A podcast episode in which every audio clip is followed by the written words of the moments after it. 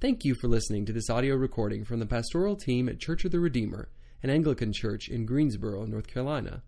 If you'd like to know more about Church of the Redeemer, its ministry, or its mission, then visit us online at redeemergso.org. Heavenly Father, take my lips and speak through them. Take our minds and think through them. Take our wills and bend them to your own. And above all else, Lord Jesus, set our hearts on fire with a love for you. And we pray these things in Jesus' name. Amen. So, my name is Dan. I'm one of the pastors here. I want to welcome you to Redeemer, whether you're in this room or in our greenhouse or visiting with us online in some uh, some way, shape, or form. It is good to be uh, to be with you. And uh, we're going to open the scriptures today in uh, in John chapter one. John chapter 1. I know we were there last week. We're doing it again this week because there's a lot to unpack in this chapter. Um, I will give a bit of a caveat, a warning perhaps, uh, as we start the, uh, the message today. I was I went to bed a little late last night um, after my Tar Heels suffered a bit of a loss, and so I uh, had to stay up for the end of the game, and then you know it took a little while to go to to go to sleep, and so about 12:30 I was in bed um, trying to go to sleep, and my phone rings and at that time of night, it's on do not disturb, right? So there's only a few people who can get through at 12:30 at night, and one of those people is Alan Hawkins. And pick up my phone, and, and Alan said, "Hey, sorry, sorry to bother you." He said, uh, "I'm not feeling real well. I'm supposed to preach tomorrow.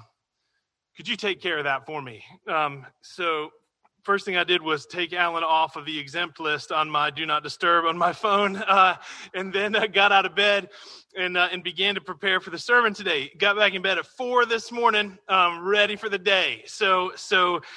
If there's anything that is incoherent, slightly heretical, um, or just completely off topic, forgive me um, this uh, this morning. So John chapter one, I want to I want to wrestle with you this morning with uh, with John chapter one, and particularly um, the the theme of the incarnation that we have been processing through in various ways over the course of Christmas these uh, these last uh, these last few weeks because it is still Christmas as as Dodd told us earlier. We're not.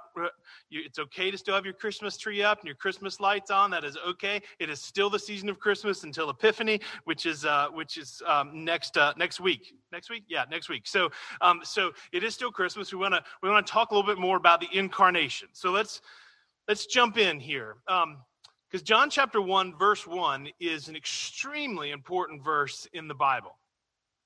We start to talk here about how God became man. How God became man. And so so I, I, want you to focus with me today. This is a big and complicated concept uh, for us to wrestle with. It's not necessarily going to be easy. So, so stick with me. Get your coffee, your Red Bull, Geritol, whatever it is that you take um, to kind of focus and get ready. Let's go. John chapter 1, verse 1. Uh, it says this In the beginning was the Word, and the Word was with God, and the Word uh, was God.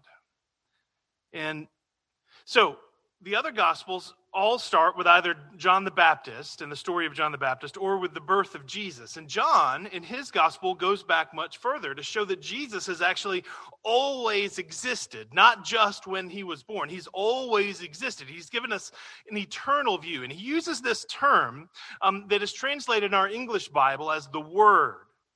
Uh, in the Greek, that, that's what this was originally written in. It's Greek, is, is logos. L O G O S, logos. So let me let me open up this word for us a little more. In the beginning was the logos, and the logos was with God, and the logos was God. So every culture in the world asks the same basic questions. We see order in creation. We see patterns that don't seem to be random. We, we experience emotion. We, we feel. And all of these things point towards a creator. We plant seeds and crops grow. How does that happen? Where'd that come from? We rub two sticks together and, uh, and a fire starts. Who did that? Who put that potential into sticks? We see the girl that we love on the, uh, on the beach at sunset, and the wind blows her hair, and something twists inside of our guts, right? What, where's that coming from? There's something more, something eminent, something transcendent. There's joy, there's anger. there's got to be something more. But how does this happen? And what does it mean? And what is behind all of this? These are questions that have been asked from the beginning of time. And there are two, there are two ways of thinking in the cultures that John is addressing here in his gospel. The first is the Greek way of thinking. This is the Romans who were there. Um, their culture was based on Greek culture. And so Greek culture um, said that the logos was the rational order that held everything together. Okay, they said there was a um, there was something empirical, like a, a system. So when you think logical, logos, right? Or ology, the study of something, comes from the same from the same word. They would use this phrase um, logoi spermatikoi, and it's it's the seeds from which everything came into being, the creative force that sort of ordered everything. This is a Greek way of, of thinking through things, and, and not entirely wrong by any means. But there's also the Hebrew way of thinking the Hebrews that were shaped by what we call the Old Testament, and more of our focus today. And they had a high view of the concept of the Word, or in Hebrew, Imrah. So, John here at the beginning of his gospel is making reference to the book of Genesis they we have titles for the books like genesis. They would refer to the books um, by the by the words that they began with. And so genesis chapter 1 says in the beginning god created the heavens and the earth. And so when someone from uh, when a hebrew would have read john chapter 1 verse 1 and they hear in the beginning they immediately start thinking about genesis and the creation of the world. In the beginning god and here, John says, in the beginning was the Word. And so we see in Genesis chapter 1 that God created the world by speaking. He said, Let there be light, and there was light. He used words, he spoke it into being, He's, he is speaking it into existence. We see this, this idea of God's, God's uh, connection with us through word even as the story moves further. And the and the people of god the israelites received the law from god. How did they receive the law of how they should live and and and what is good and what is bad and what is right and what is wrong? Well well god used his finger to carve on tablets his law or his word so the Hebrews had this high, this high perspective on, on the word, and, and they see it as part of creation. They see it as a part of guidance, not only in how did this life come about, but also how should we live this life. Listen to this from Deuteronomy 32. He says this Take to heart all the words by which I am warning you today, that you may command them to your children, that they may be careful to do all the words of this law. For it is no empty word for you, but your very life. And by this word you shall live long in the land that you are going over the Jordan to possess. So the word is a very life. It's, it's where creation comes from, and it's how we go about the work of living. We see the word prevalent throughout the, the prophets as well. As, as the prophets come to Israel and say, You've rejected the word of God, and that there's rule and there's judgment in the word, and you've rejected the rule and judgment of God. Jeremiah 8 talks about how the birds know when to migrate because of the created order, the, the, the righteous rule of God that He has built into created order. And they know that that's what they should do, and that's why why they live, but you have rejected the word of God. And so, what wisdom do you have? So, the Hebrews see God interacting with his people through his word. The word is even shown as being healing. In Psalm 107, verse 20, it says this very blatantly He sent forth his word and healed them. So we see again this, this creative force of God, this effort of God, this connection with God, with his creation through the word. You have the creator, God, relating to his creation, and the logos is the bridge. But it doesn't just stop there. This is where it starts to get even more complicated. That John tells us that the logos, the word, was with God and was God.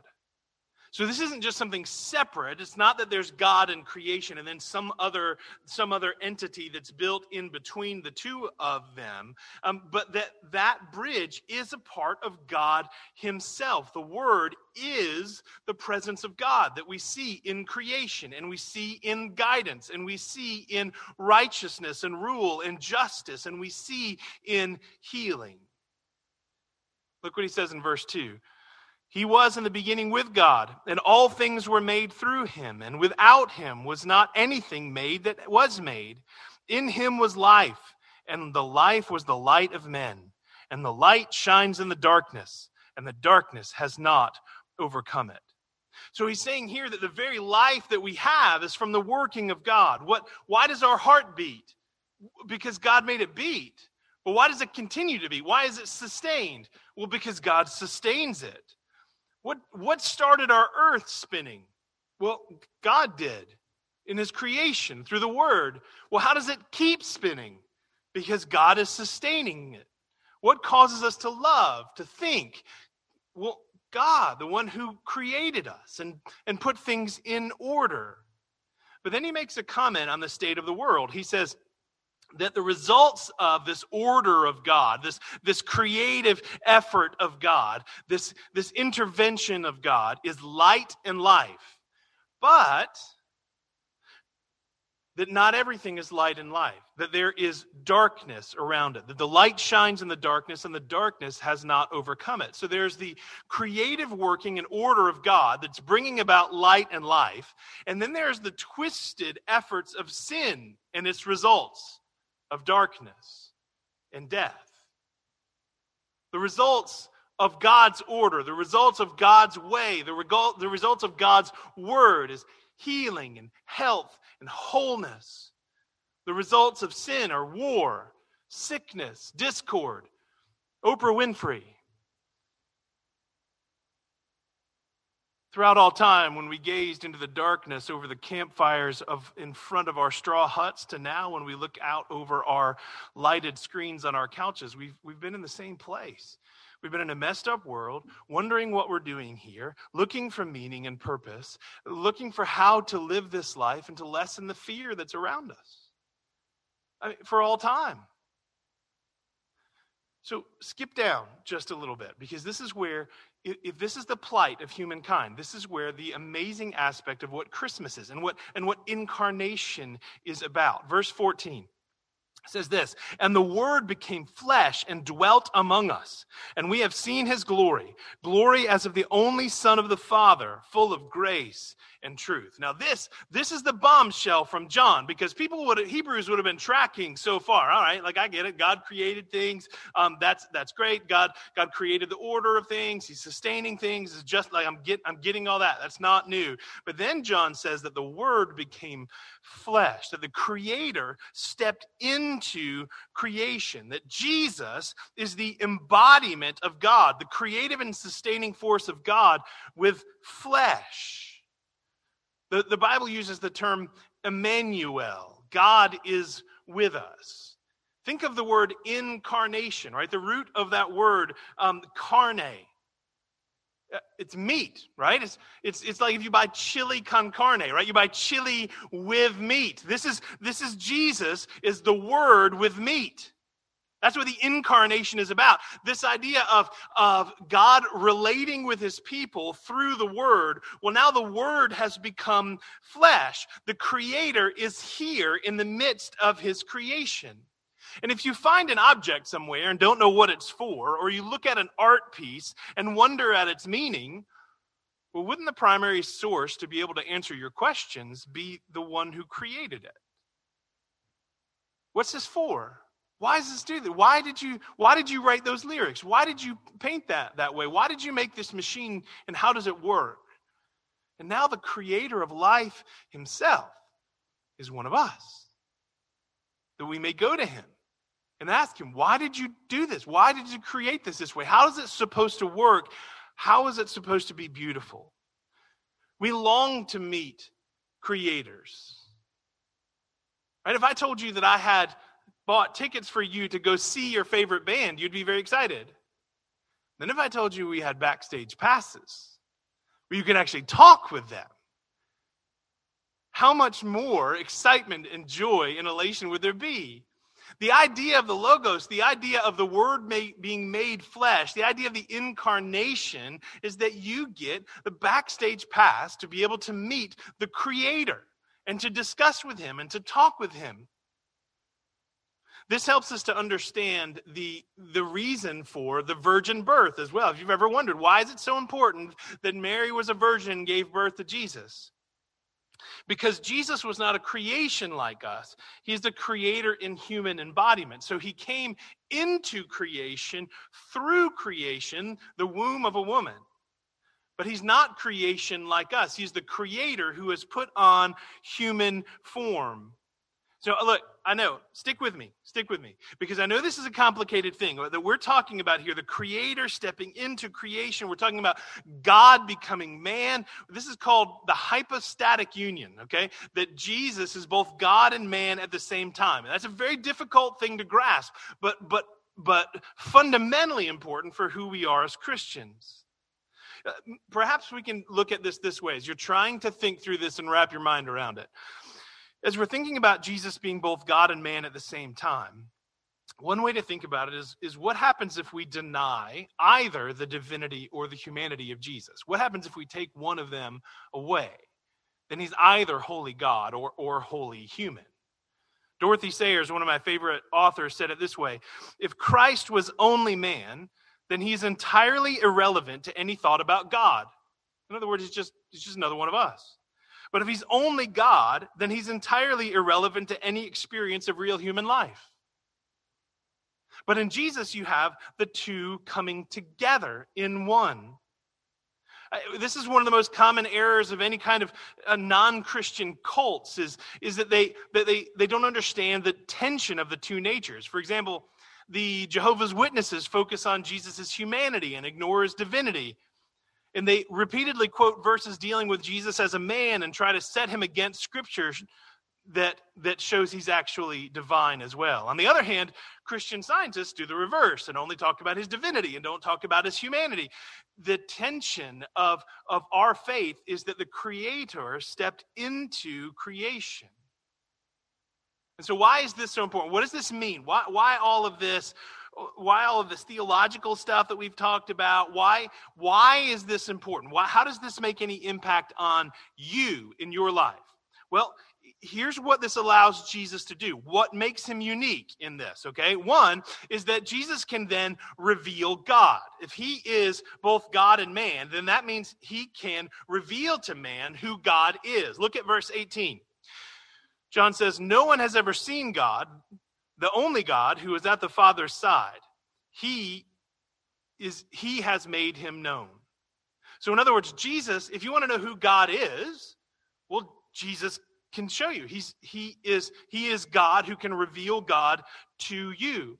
These days it's it's fashionable to be spiritual, to just be to believe in something. You hear phrases a lot of times where people will say something like, I just try to send my good vibes out into the universe uh, that, that there's just I, i'm spiritual i believe something is going on but but how can you really know i mean how can you really know who god is how can we really know what he's like how can i mean how can any human know and on one hand, you're right. How could we know if God is is more powerful um, and uh, and transcendent and bigger than us, bigger than than we could ever understand? How could we know? Unless God has chosen to reveal Himself to us. And he has. He's come to be one of us. Jesus said things like, Anyone who has seen me has seen the Father. And so the way that Jesus reveals God tells us about who God is and, and, and what he's like. He, Jesus reveals God as personal, not just some spiritual force out in the universe that you send out good vibes and hopefully you get, um, you get good vibes in return um, that, that he reveals God as, as personal, that the creator is not just some force, that he's come to be one of us. And not only can he just give facts about who God is, but he's come to share with us in our suffering. And so he knows suffering, and he knows love, and he knows laughter, and he knows sadness, and he knows pain, and he knows pleasure. He can relate. And so if he can relate to us, we can actually know God and relate to God. This is, this is the miraculous thing about who Jesus is. If you really get down to, uh, to the miracle of Jesus, God Himself walking on earth. Let me, let me ask you this question. Think about it. This is a profound question if you really think about it and spend some time with it. If you're sitting at dinner with Jesus and you tell a joke, would Jesus laugh? Like the God of the universe, who's, come, who's become one of us, uh, the creator of the universe, who, is, who has stepped into creation, you tell a joke at dinner. Would he laugh? I think the answer is yes, if it's funny. Like I, I think that's the answer. If you're funny, he laughs at you because he is he is a part of creation in a way of being able to know what humor is. One of the basic, fundamental bits of us as, uh, as human beings and the human experience of laughing together, Jesus would have laughed with his disciples. The creator God of all the cosmos, sitting at dinner, laughing at a joke. Do you see how it brings together this the bigness of God into the intimacy of who Jesus is? So Jesus then can reveal God, but this is also the incarnation is also important because it also puts him in the place in the unique place to be able to reconcile the two parties of God and man. Because sin is a big deal and we've been separated from God and we can't forgive ourselves and God can't let us get away with everything because that would be unjust and he's a just God. So in Jesus, we then have mankind that needs to be forgiven and God who has the ability to forgive in the person of Jesus. Anselm of Canterbury, he's an 11th century theologian. He said this If God becomes man or becomes incarnate, then we have the coming together of a forgiving God and a human nature that needs to be forgiven a God with the ability to pay the satisfaction and a human nature that has the obligation to pay. It's only because Jesus is God and man that this happens. See, this is why the incarnation starts to become mind blowing. That Christmas is more than just a time of giving presents, it's a time of honoring and celebrating when God stepped into our world to reveal himself to us and to reconcile us to him. That Jesus came to reorder everything. And why is he the one that can do it? Well, because he created everything. He's the only one who can fix everything. He's the only one who can straighten out what is broken in creation because he is the one who created it to begin with. And now the creator has become flesh. There's one other constant theme in the scripture that we need to talk about regarding the word is that we must choose to accept it. Look at verse 10. It says this He was in the world, and the world was made through him, and yet the world did not know him. He came to his own, and his own people did not receive him. But to all who he did who did receive him, who believed in his name, he gave the right to become children of God, who were born not of blood, nor of the will of the flesh, nor of the will of man, but of God a difficult truth that goes against a lot of the sort of false gospel that is taught in, in our culture, in our world, is that we are not all children of God. That's a hard truth and, and, and, even startling because we've heard it so much the opposite way. But the truth of the scripture says that, that we're not all children of God because we've rejected that title through our sin. Adam and Eve rejected the created order to follow the twisted word of Satan. The Israelite people chose to reject the word of God to follow other teachings and other gods. When the prophets came to bring the people back, they did not listen and they rejected and killed them. And Jesus himself came to restore us in line with our Creator, and we rejected and killed him too.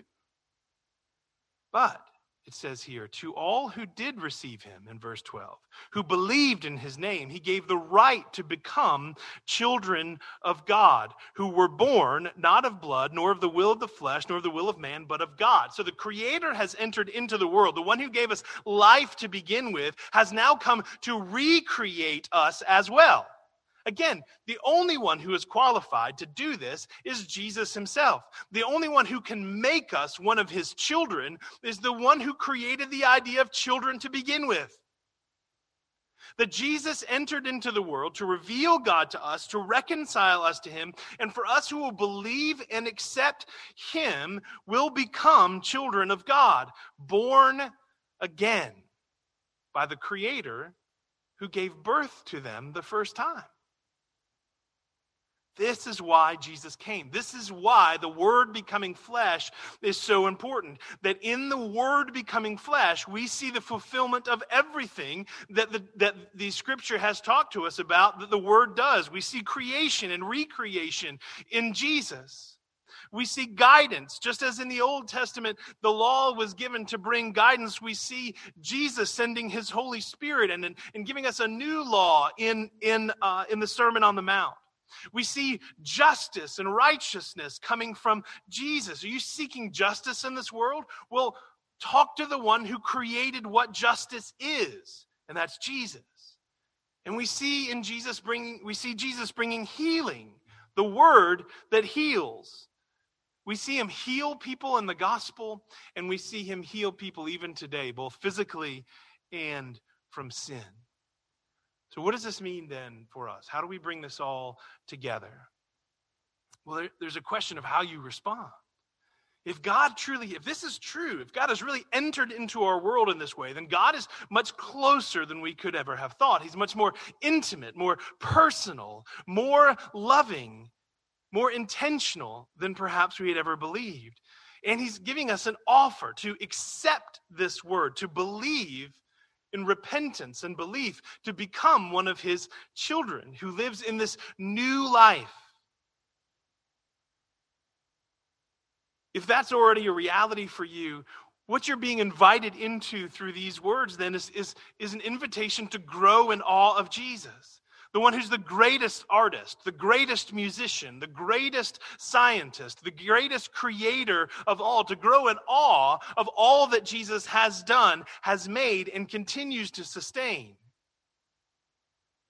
You're also being challenged to grow in your knowledge of your creator as well. If Jesus is revealing God and we want to know God, then, then let us look into not only the word made flesh, but the word written as he has left it here in this, this book that is living and active in the scripture.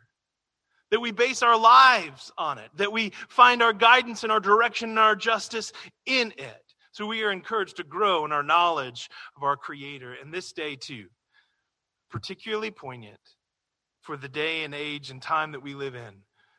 The word heals, and Jesus has come to heal. And so that you can find your healing for your heart, your body, your soul in the one who created your heart and body and soul, and the one who walked with us in heart and body and soul, Jesus Christ. The Word has been made flesh and has dwelt among us, and in him is the light of life? Will you know him?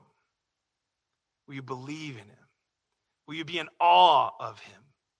Will you serve him this day? Pray with me.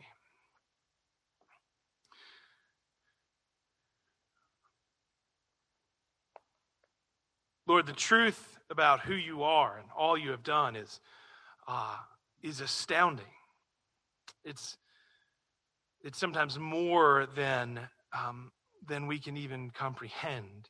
And we've we've scratched the surface these last couple weeks on the the miracle of your incarnation. Lord help us this day as a church to worship you for your incarnation, to worship you for becoming flesh and dwelling among us, to, to worship you for, for how much you loved us that you would enter into this broken world in which we live in order to bring hope and healing. Let us grow in our awe of you. Let us grow in our knowledge of you, in our desire to conform our lives and the lives of all in this world to the truth and the, and the justice and the goodness of your word. And Lord, let us find our healing in you. For all who are hearing these words today, who are, who are worried and anxious, who are sick, who are afraid, Lord, let them see the creation that is around them and let it point them to the Creator who made it. And let them see Jesus revealing that Creator as good and holy and pure and eminently here.